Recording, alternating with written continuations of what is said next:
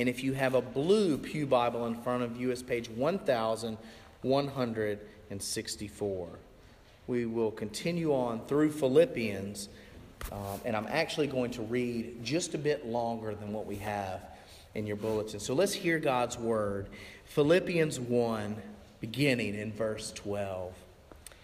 I want you to know, brothers, that what has happened to me has really served to advance the gospel, so that it has become known throughout the whole imperial guard and to all the rest that my imprisonment is for Christ.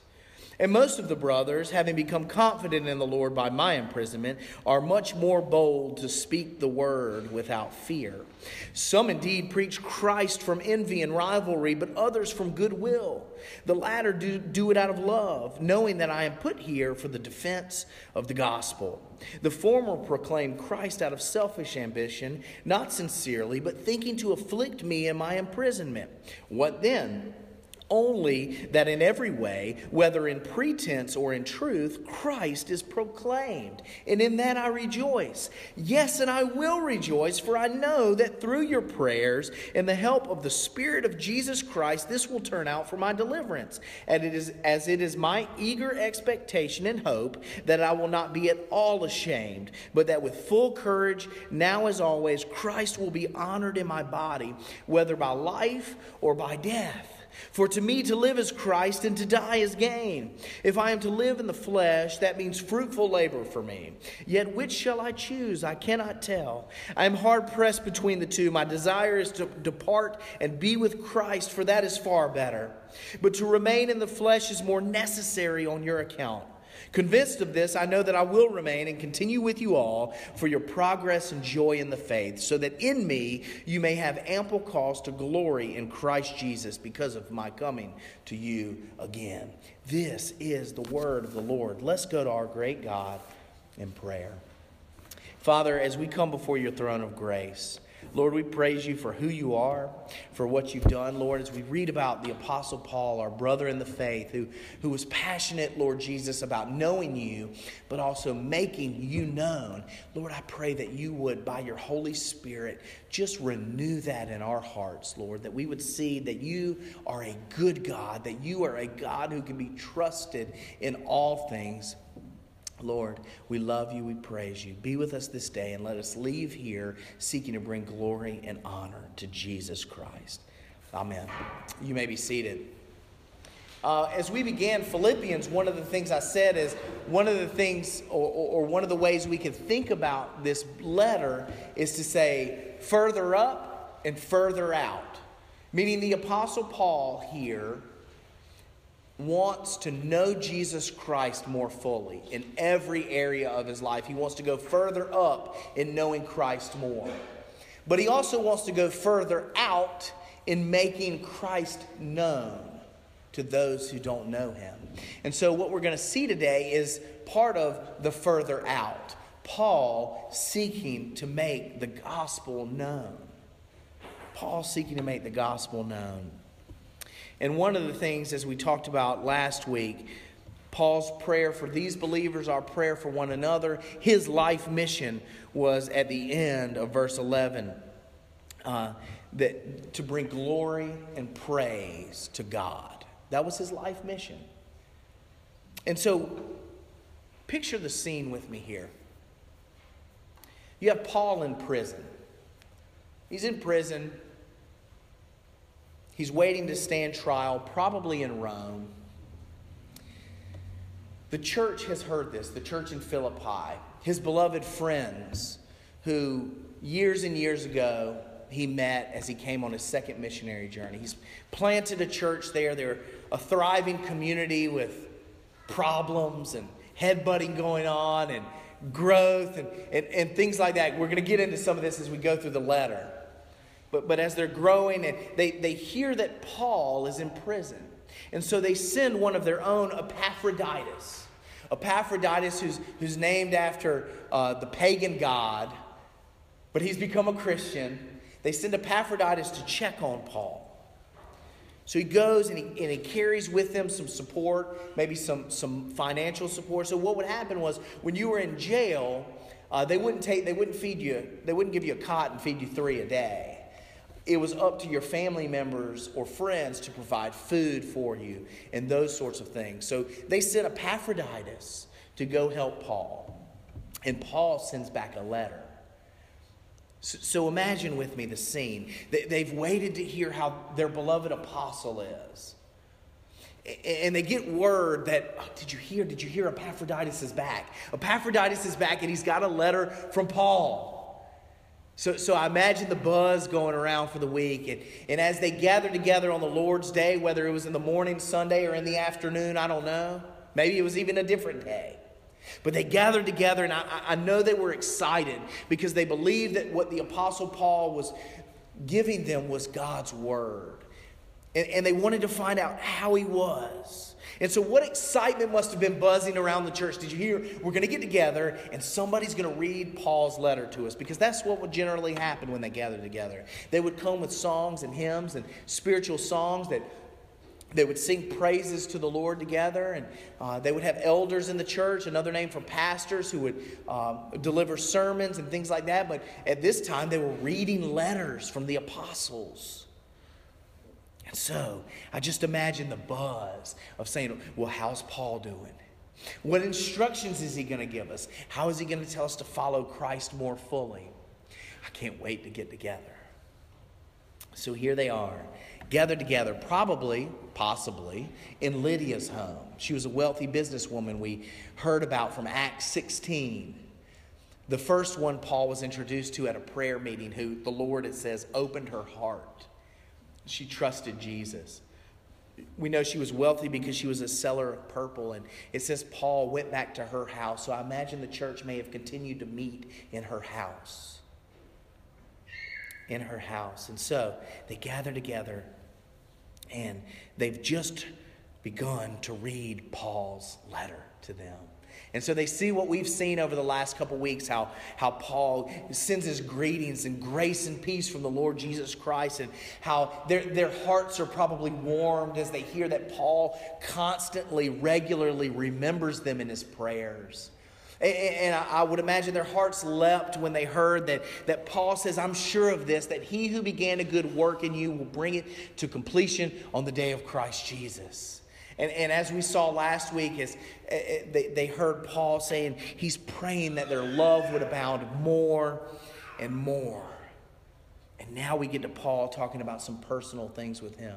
They know he's in prison. And here's what he says I want you to know, brothers, that what has happened to me has really served to advance the gospel. So he's saying, hey, brothers and sisters, I know you're worried about me, but let me tell you something that what has happened to me has actually served for the gospel to go to more people.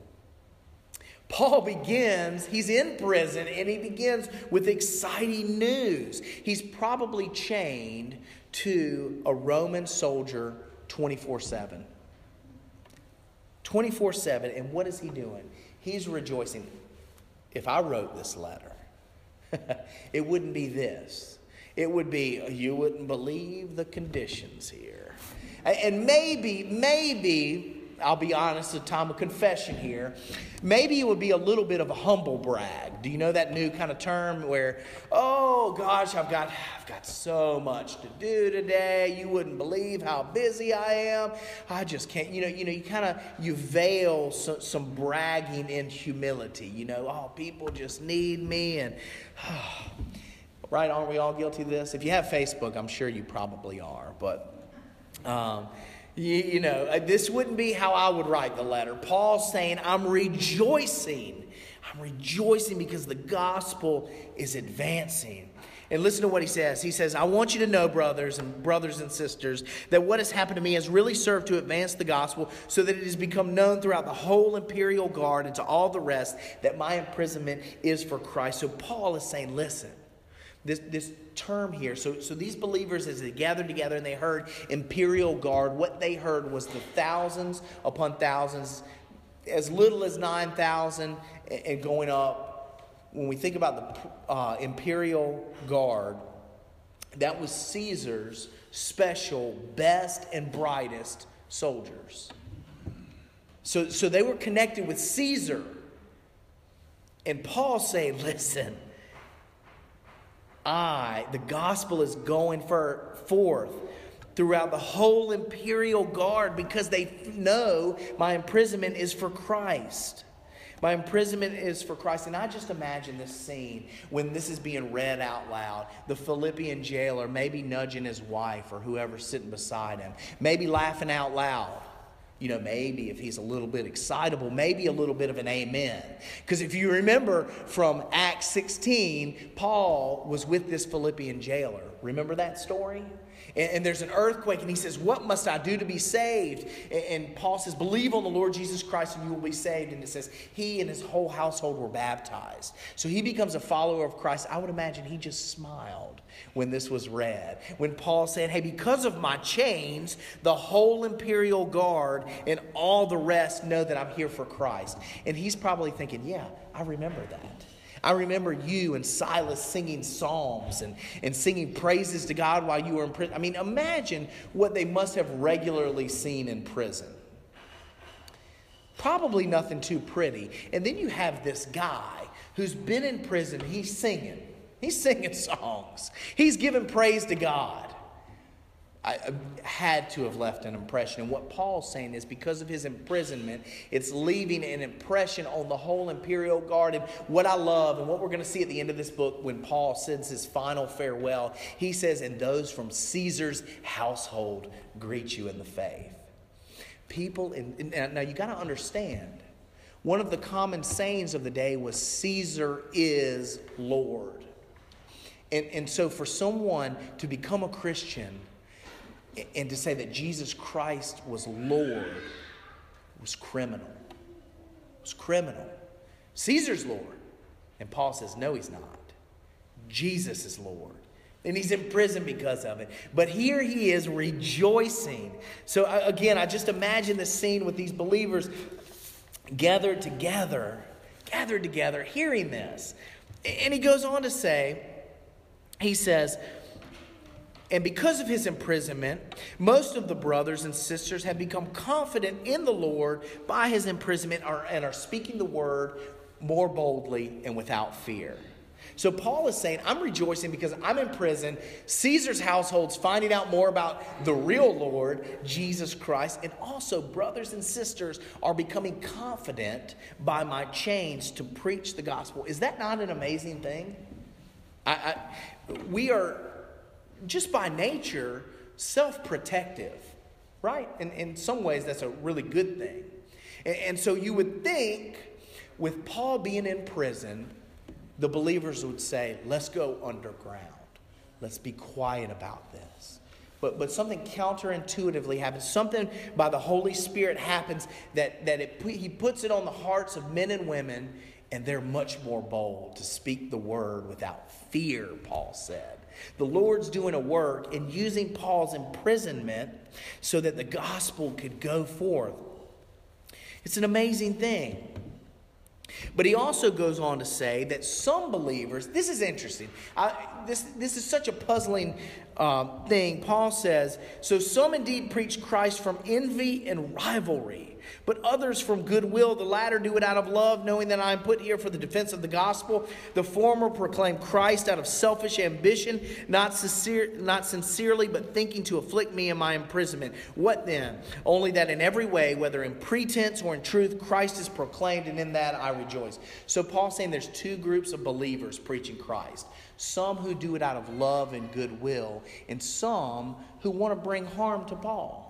That's weird right? So, so Paul's saying out of jealousy and rivalry, I just got to tell you, pastors get jealous of one another. It's like, oh, you have you have how many people come to your church? Oh man, this is going on. Oh man, but Paul is saying that there are some believers, some believers who are jealous of Paul. Now you got to imagine. Here's Paul. He's got this growing ministry. He's he's preaching the gospel, he's planting churches. So some other believers are looking at that and saying, well, I want a platform like Paul's. I, I want to I wanna have as many people, I want to plant as many churches as Paul's.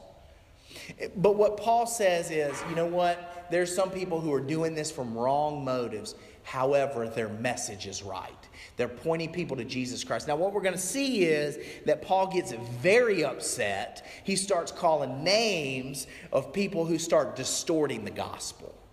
People, people who start changing the gospel and adding works to it. Paul, later, we're going to see, calls them dogs.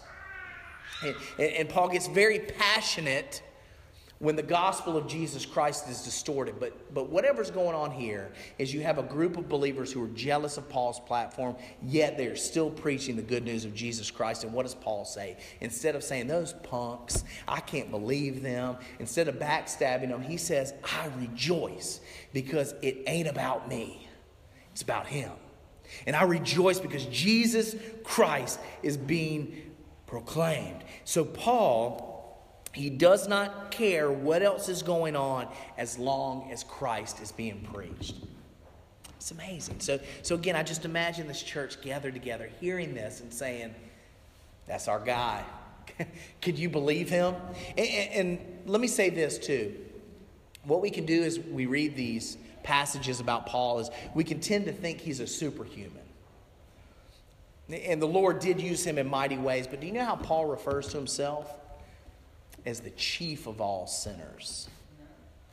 Paul recognized himself to be a sinner. This is God's work, supernatural work in his life that he could be imprisoned, he could be beaten, he could be shipwrecked, he could be stoned numerous times, and he could still say, I'm rejoicing. I mean, you can't, you, we're going to see next week. I mean, Paul, Paul's like, whether you kill me, whether I'm alive, it doesn't matter. As long as Christ is proclaimed, I mean, this guy must have been aggravating for Caesar and his household. It doesn't matter what you do to him, he's rejoicing. Oh, we'll put, we'll put him in prison. Put that soldier with him, you know, the, the really gruff one.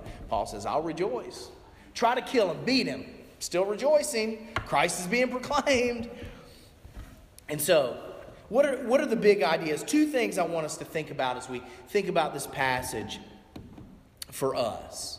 One, the advancement of the gospel, the good news. Again, notice that Paul is rejoicing even in the midst of, of bad circumstances that the gospel is rejo- the gospel's progressing and advancing. It's being proclaimed, and that's what he cares about the good news of Jesus. Even over against his well being, he's willing to say, You know what? I'm in prison. I, prison is now, and especially then, wasn't a fun place to be. And here he is saying he's in prison because he's been proclaiming Christ. And he says, you know what? This is a bad thing that's happened. But ultimately, God is using it for good because more people are coming and entering the kingdom, coming to know Jesus Christ as Lord and Savior. And, and so, we as a church and as individuals, we need to see how this is just such a part of what Jesus Christ has called us to as individuals and as a church. And we need to ask how we, as individuals and as a church, can, can advance the gospel, the good news in our area. But not just our area, in our country.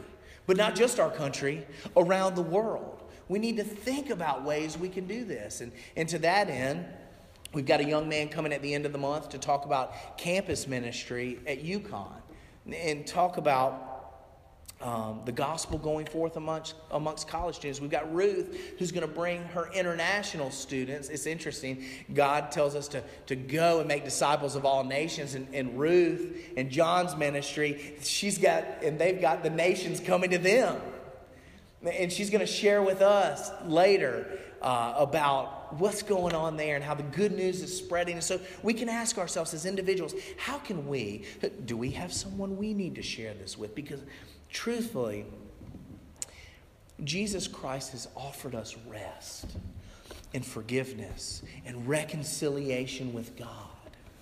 This doesn't mean you have to be a trained preacher to do this. I love the stories about the demoniac who Jesus healed. He, he, was, he was a crazy man. He was in the tombs. He cut himself. He broke his chains. He was filled with evil spirits. Jesus cast him out, and he said to Jesus, Can I go with you?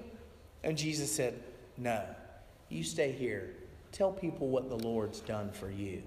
I think about last week, we talked about the Samaritan woman. I've this week been talking to my kids about that story and, and how Jesus loved her, even though she was a sinner. He loved her. And what happened?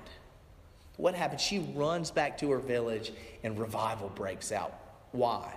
Not because she was a theologian, not because she knew her Bible. I'm sure she still went back with all those confusing questions she still had. But what she did was went back and told people, let me tell you about the prophet, about the Messiah. Let me tell you the good news. Let me tell you how he's forgiven me. And so we can ask ourselves as individuals who do we have in our life who, who needs to hear the good news? Because I know for a fact that many of us here can, can get weary and down, but I know we've got people in our lives who are weary and are hurting and need to hear of the love, forgiveness, and grace of Jesus Christ. So let's ask ourselves, let's start asking ourselves that daily and weekly. Who can we share the love of Christ with in word and deed? Who can we share the gospel with, the message that Jesus Christ died for our sins and rose from the dead? Who can we share that with? Who, as a church, can we partner together with and, and say, yes, we love how you're, you're taking the gospel to the ends of the earth or, or, or to the ends of the campus at UConn or, or, or out here, uh, you know, helping people who are struggling with addictions and, and you're bringing the gospel to bear on those things. How can we do that? This is what Paul was about. As he pursued Christ, he asked, How can we go further out? How can we take this good news? Because again, if we had the cure for cancer and we kept it to ourselves, why would we do that? We've got something even greater. We've got the cure, we've got the cure for brokenness with God, and we can share it. Lastly, I think we all need to hear this here. And I, I think we need to hear it more than just today. We need to remind ourselves of this regularly. Paul trusted in God no matter what the circumstances. Paul had a trust and a faith that the Lord had this. Paul, Paul was raised as a good little Jewish boy who knew the scriptures. He knew the Old Testament stories. He became a Pharisee, and, and their Bible knowledge would put us all to shame. He knew the stories. He knew the story of Joseph. So, as Paul's sitting in prison, I would imagine this rolled around in his head Genesis 37 to 15. I mean, 50. He knew the story of Joseph and how his brothers wanted to kill him, but, but they decided to sell him into slavery instead, and how he was wrongfully imprisoned for, for 13 years and more. And how he essentially became the prime minister of Egypt because he had interpreted some dreams for Pharaoh and how God gave him a vision about a drought coming, seven years of famine. And he, by God's grace, had planned to store food, and how he saved not only the Egyptians, but many other nations. How he was wrongfully imprisoned, and his brothers come before him at the end of the, the book of Genesis, and, and they're scared because they think Joseph is going to kill them. You know? That was probably a pretty good thought. And what Joseph does is he forgives them and he says, What you meant for evil, God intended for good. So, so I think of Paul in prison. What, what they meant for evil, God is using it for good. God is using it for good. And so, so, so then Paul would have thought about how ultimately God shows us how he turns the tables on evil with Jesus Christ how evil men, Peter said in the first Christian sermon in Acts, how Peter said evil men planned, planned, and, and, crucified Jesus Christ. But the greatest good came from the greatest evil done.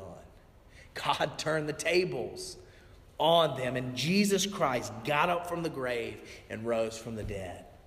The greatest evil ever perpetuated in the history of the world. The Son of God, the only innocent one, was killed and murdered. And what did God do? God used that evil to save a multitude of people from every tribe, tongue, and nation for all time. I think Paul was thinking these things. And, and I think Paul, who wrote God works all things together for good for those who are called according to his purpose. Do you understand that? Paul could, could look past his circumstances and see, wow, God meant this for good. He's saying it right here.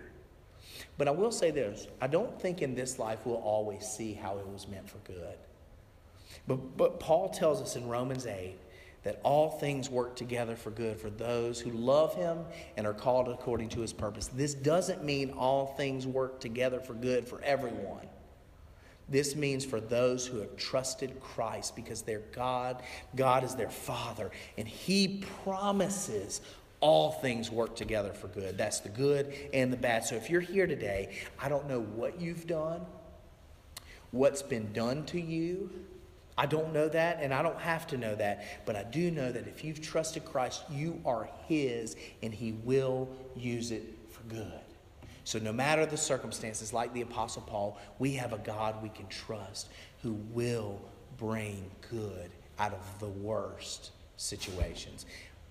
Let's pray. Father, we love you. We praise you. We thank you that you are a God who is in control of all things. Lord, we are amazed by the reality that you can work all things together for good. Lord, I pray that you would be with us as a church, as individuals. Lord, give us a passion, give us a heart for the advancement of your gospel, for the advancement of your kingdom, God. Lord, I pray in the midst of hard situations, Lord, and we won't deny that there are hard and tragic situations. Lord, but you tell us you will work them for good. And so, Lord, get, let us be a people who trust that. And even in the midst of circumstances that are often unbearable, Lord, give us the strength, give us the faith to trust that you have this, that you will bring good out of it. Because we see how you did that with your Son, Jesus Christ. And it is in his name we pray. Amen. Amen. Well, I love this.